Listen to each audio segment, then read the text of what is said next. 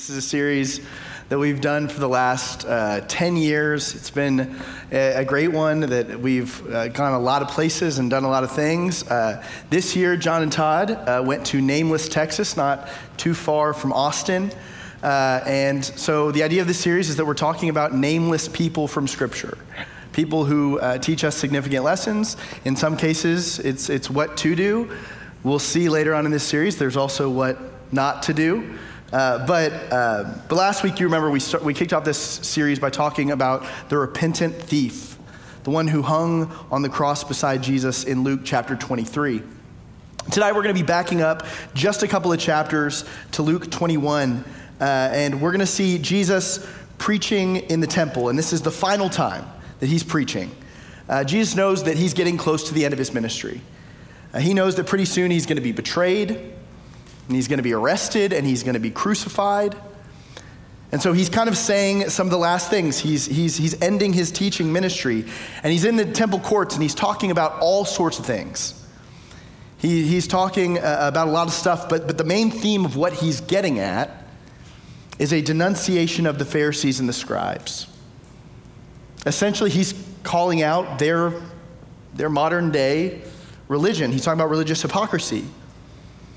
And this is what Jesus says He says, Beware the scribes who like to walk around in long robes and who love respectful greetings in the marketplaces and the best seats in the synagogues and places of honor at banquets. They devour widows' houses. And for the sake of appearance, they say long prayers. So Jesus is preaching and he says, Beware of those who talk the talk, but don't walk the walk. He says they devour widows' houses. What he means is eh, they take advantage of the vulnerable. Rather than care for those in need, like the widow, the orphan, they use them. Honestly, this, this whole sermonette that Jesus is preaching, it is fiery and it is blunt. He's really taking it to the people, uh, the people in power. He's pulling no punches.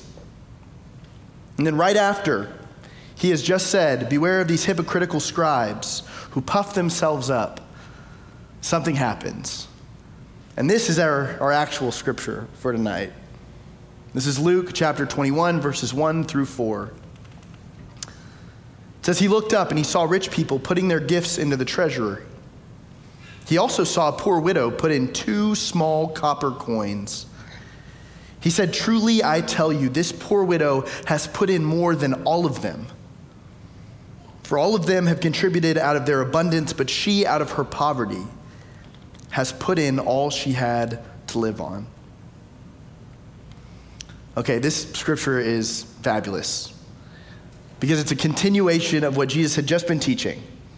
We just read it. He says, Beware of those religious people who are phony, the ones who love to dress up they love to make a big scene and they want everybody to think they're so righteous and amazing. Beware of the ones who only care about appearance because they're taking advantage of people, people like widows. And the very next thing that happens is this widow comes along and she cements his point. It is beautiful. She's poor. She doesn't have much to give, and yet still, she contributes to God. She gives out of her little bit, she sets an example. And what does Jesus say? He says she's put in more than anyone. Jesus stops and makes this point in the middle of the temple on his last day of teaching. In the very next chapter, we see Judas betray him. In the very next chapter, we have the Last Supper. And Jesus says, I break this bread, and we drink this wine, and it's in remembrance of me, it's in remembrance of, of the crucifixion that's about to come. This is one of the final things in the Gospel of Luke that Jesus is teaching the people, one of the last things he leaves them with. He says, Give your little bit. Adopt the generous heart of this nameless widow who dropped in two small copper coins. See, this, this simple act is significant for us because we are called to do the same. We are called to give our little bit, to offer whatever we have to Jesus and to the causes that Jesus cares about. And we do this in a few different ways, and so that's what I want to spend our time talking about tonight ways that we're called to give. Because if Jesus spent some of his last moments on earth teaching us this, we better take it seriously. We better take the time to, to really think it through. Okay, so first and most obviously, uh, we are called to do exactly what the widow does. We are called to give our little tithe. Look, how we, how we use our money matters. But it's not about the amount, it's about the heart. That's Jesus' point to all of those who were listening in the temple that day. I mean, there were lots of people that day who had put money into the offering. And seemingly, they had put in probably way more than this widow did. And so they're feeling probably pretty good about themselves. And then this rabbi, this strange man named Jesus, comes along and, and, and he starts preaching and he says that this widow who dropped in two tiny, dull, beaten up copper coins, she's given the most significant gift of all. Her offering was greater than everybody else's combined even though it was probably the smallest actual amount given that day. Because it wasn't about what she gave, it was about how she gave and why she gave. She wanted to honor God with, with the little tithe that she could. And Jesus says that in God's eyes, she's given a fortune. So, how we give, why we give, matters tremendously. Whether we have a lot, whether we have a little, it's the heart behind our giving that God truly sees. Uh, when I was growing up, I experienced something that kind of taught me this about the heart of giving. Uh, I graduated from uh, All Saints Episcopal School in Tyler, Texas. Uh, it was a wonderful college preparatory school. Uh, but the only reason that I was able to go to All Saints was because of an anonymous donor. And the school never told me who it was. I was never given their name, I was never allowed to thank them in person. All I was told was that someone wanted to bless me and my family, and that if I wanted to, they would cover the entirety of my tuition for as long as I attended All Saints. And I, at first, didn't take that opportunity. I had grown up in public school, and that's what I knew. Uh, but I ended up taking that opportunity. And I took it at a time in my life when I really needed a change of scenery. Uh, my sophomore year of high school, I was attending Tyler Lee. It's called Tyler Legacy now, uh, but it's the local public school. And uh, to put it simply, I was not headed in a great direction. You know, preacher's kids. I'm, I was prototypical, I guess. Uh, but I wasn't heading in the best direction, and I knew I needed a change. I knew I needed to do something differently. And so I chose to move schools and to accept this extremely generous offer from this nameless individual. And, and he had no idea that I needed to change. But this changed my life. Genuinely. It, it's where I met my lifelong friends. And I got a great education and I found passions and, and I got super involved. And I ended up being the president of a, couple of clubs, recycling club. I was pretty, I was a cool kid, you know. But, but it was just such a good move for me in so many ways.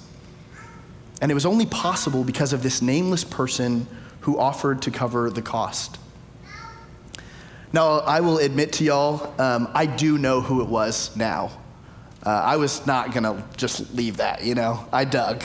And uh, his name was Curtis Mewbourne. Curtis was a uh, very successful owner of an oil company, a private oil company in Tyler. Uh, in fact, the School of Petroleum Engineering at uh, the University of Oklahoma is, is named after him. Uh, but Curtis was a super active member of our church.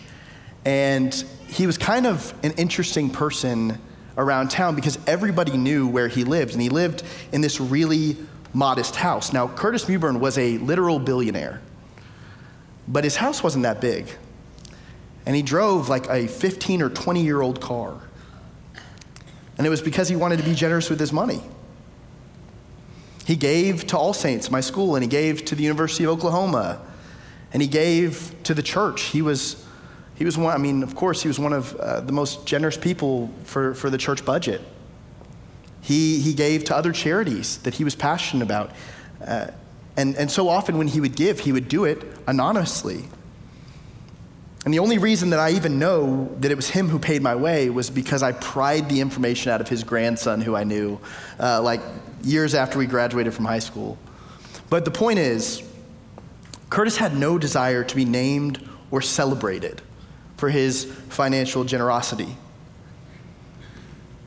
He wasn't one to wear long robes and to pray long prayers for appearances. He wasn't like those scribes and those Pharisees that Jesus is calling out that day. He's actually a lot more like that widow because he gave from a place that was from the heart. It was how he gave, it was why he gave. He remained nameless. And I'll never forget what he did for me because, like I said, genuinely, he changed my life. And I'm grateful for that. But I never even got to tell him before he passed away. And that used to really bother me. You know, I, I really wanted to say something to him, to just say thank you, to tell him my story and how it panned out. I think he'd be pretty stoked that I'm a Methodist pastor. I wanted to say something to him, but I never got the chance. But you know what? The more I was thinking about that this week, the more I realized that that's how he would have wanted it. Because it wasn't about the praise. That's not why he gave. He gave because his faith compelled him to. And the same is true for us. It's not about what we give. It doesn't matter if we're a billionaire or if we have nothing but two small copper coins. What we give is not the point. How we give, why we give, that's what matters. So, first, we give our little tithe. That's definitely one of the messages of our scripture, for sure. But I also think it goes much deeper than money. Because Jesus doesn't call us to just write a check. There are probably some of us that would love that, if that's all we had to do. But he calls us to go a lot further. He calls us to give all of ourselves. So we don't just give a little tithe, we also have to give a little time. You know, it's often said that, that time is far more precious than money because it's something that can't be replaced. So, giving our time to someone, our attention to someone, is in some ways even more precious of a gift. It's even more valuable. I mean, look at Jesus. Jesus was extremely generous with his time. We talked about this a lot in our last series, The Ruthless Elimination of Hurry. Uh, but, but Jesus was so intentional about going slow he was so intentional about really being with the people that were in front of him. One of my favorite examples of this comes from the same gospel that, that we're reading from today. It's, it's in the Gospel of Luke. Jesus is approached by a man named Jairus, and Jairus' daughter is ill. And he says, Please come to my home and heal my daughter. And Jesus says, Let's go. And so they're heading to Jairus' house, and on the way, they're going through this massive crowd. This crowd is surrounding Jesus. They've heard about him, and, and they, they want to ask him questions. They want to talk to him, and he's making his way through this crowd. And all of a sudden, it says that Jesus felt some power drain from him. There was a woman who'd been bleeding for 12 years, and she touched just the hem of his robe, and it healed her. And Jesus stops everything. He halts everyone, and he starts talking with her. He engages her, He heals her, He shows her love. And I love this story because Jesus very literally performs a miracle on the way to go perform a miracle. That's how intentional and, and, and, and slow and generous he was with his time. I love that because we forget how powerful slowing down and sharing our time and energy and attention can be for somebody else. Again, like most of us, I'm sure, I've experienced this firsthand. Like I said earlier, uh, I had lots of reasons for leaving the, the public school that I was going to and transferring to All Saints my, my sophomore year. But one of them actually, one of the reasons actually had to do with my chemistry class. Uh, my first semester of 10th grade chemistry at Lee was wild. Uh, I kid you not, my class went through almost a dozen different teachers in one semester. Uh, the first one quit, the second one got fired, the third one had to move away uh, for some reason very quickly, and the fourth one got hit by a school bus in the parking lot. And she ended up being okay. She recovered. Uh, but it was one bizarre thing after another. I mean, we just could not hold on to a teacher. Well, after a full semester with nothing but substitutes for a couple of days and assistant principals for a couple of days teaching us, we made it all the way to the very end of the first chapter of the textbook. We learned scientific notation. Now, I can't really explain this to you, but I've been told that it's pretty much just about where you move the decimal point. It's like literally the most basic part of the entire class. Well, the school apologized profusely to us and to our parents, uh, but that didn't change the fact that I was way behind in chemistry. And so when I transferred to All Saints for that second semester uh, of that year, it was painfully obvious that I was going to struggle because I had no idea what was going on. I could move the decimal point, that was about it. Um, luckily for me, I had Miss Bircher. Miss Bircher was the chemistry teacher at All Saints, and she saw me struggling, I'm sure, very quickly. And so she came to me one day and she said, Hey, I want to meet with you in the mornings. And so that's what we did. For probably six or eight weeks, she would meet me an hour before school every single day. And she didn't have to do that. It obviously wasn't her fault that I was so behind, and, and I'm sure that it was taxing for her. She had two or three little kids, and she had to get up an hour early and come to the school and, and walk me through stuff that she had already covered. And this probably isn't surprising to y'all, but STEM is not my language. You know, I picked this job for many reasons. But but she did it. She gave me her time, she gave me her little bit, and I still remember that. Now, admittedly, and luckily for humanity, I didn't become a chemist. But she got me through that class, and I ended up making a decent grade only, only because of her. Only because she gave me a little time. So I want you to think about it. Who in your life has done that? Who has, has blessed you in this way? Who has taken time out of their schedule to slow down, to show you love, to help you, maybe to disciple you? It's important that we ask ourselves that. And then it's important that we ask ourselves who we're giving our little bit of time to. How generous are we with our time and energy and attention? We have to ask these questions because giving our little bit of time can make a profound impact. And so can giving our little bit of talent. We give our, our money, we give our time, and lastly, we're called to give our talents. See, every single one of us, every person sitting in the foundry right now, everybody watching online, has, has God given gifts and abilities that can be used for the betterment, betterment of our neighbor and for the betterment of the kingdom. And it's up to us to figure out how we use those things for ministry. Paul writes about this in 1 Corinthians.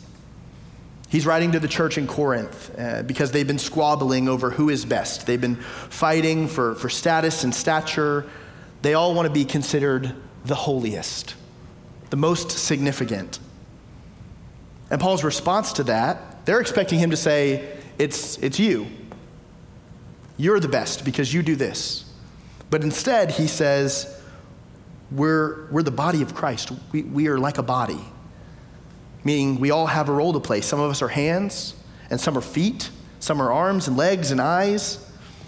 No individual part is any more significant than any other. We work together as one body to accomplish great things for God's kingdom. And Paul wanted them to know that because he had huge aspirations for this church. He knew that they could make a massive difference in their community. that they could lead people to Christ if they got together and used their talents for the collective good. He knew that, that when we do that, that's when the church is at its best. That's when we're capable of accomplishing amazing things for Jesus. You know, we're, um, we're beginning a, a pretty big project here at the church. This summer, our college and young adult ministry and our young couples Sunday school class that I'm a part of uh, have decided to partner and take, uh, take on this amazing mission. The goal is to raise the money to pay off all of the lunch debt for the entire Grapevine Colleyville, uh, Colleyville School District. Uh, I talked to GCISD not too long ago, and I found out that their lunch debt this year is three to four times higher than it's ever been in their history. Uh, it's a little under $16,000, $15,618. And, and I was talking about that and sharing that with our groups. And they decided to try and raise the money to forgive that debt in its entirety. So we've been talking uh, the last couple of weeks about how we might go about doing this because, to be honest, uh, our college students and young adults uh, don't necessarily have a ton of money. But what they do have is a little time and a lot of talent. And there have already been so many great ideas for how they can use those talents to raise the money. And so I want to share just a few of the fundraising ideas that I've heard so far, just in the last couple of weeks. Uh, there was one person in, in uh, our young adults, uh, our young couple Sunday school class who is going to host a cookie decorating class here at the church to raise some money. And there's another person who, who wants uh, to, to, to teach guitar lessons. And there's another person who wants to do an online video game live stream on Twitch to raise the money. You probably don't know what that is, uh, but basically, there, this is a thing. People will play video games, and thousands of people will watch them play video games and donate. It's an amazing world. But that's what he's going to do. That's his talent. You don't want to watch me play video games because I get stuck on the menu. And I, but, but that's what he's going to do. And we had one person who said that they are going to babysit. They're going to raise money that way. And I had another young man who said, I'm going to mow lawns and, and weed eat, take care of lawns. We've talked about bake sales and car washes, all kinds of different things. And I'm so excited about this project. One, because I think it's going to do a lot of good, but also because I am seeing people step up and say that they want to serve, that they want to give their little bit of talent, that they want to place it on the altar so that we can achieve something amazing, so that we can love our community in this powerful way. And y'all, that, that's, that's the heart of this scripture. The nameless widow, she gives two small copper coins to God. And Jesus sees that and he celebrates her. He sees her give her little bit, what she has, what she can, to glorify God. And he says, This woman's got it. Y'all are still figuring out, but she understands. She gets God's heart. So let's try and follow her lead this summer. And let's ask ourselves how we can use this summer to give our little bit. To support this church by giving our little tithe. To support Jesus by giving a little time. To support a ministry by, by giving some of our talents. All of this to glorify God.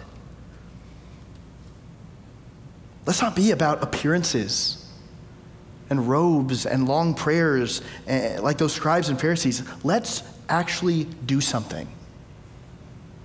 Let's ask ourselves what can we do that is going to make an impact? How can we share our resources and our attention and our abilities to help our neighbor and point people to the incredible God that we've been worshiping this whole night? Because when we give our little bit, it can make massive waves for Jesus. It can change a 10th grader's life. It can even help him pass chemistry. it can forgive an entire school district's debt. I really do believe anything is possible if we are willing to drop in our two small copper coins. Hallelujah. Amen. Will you bow your heads with me?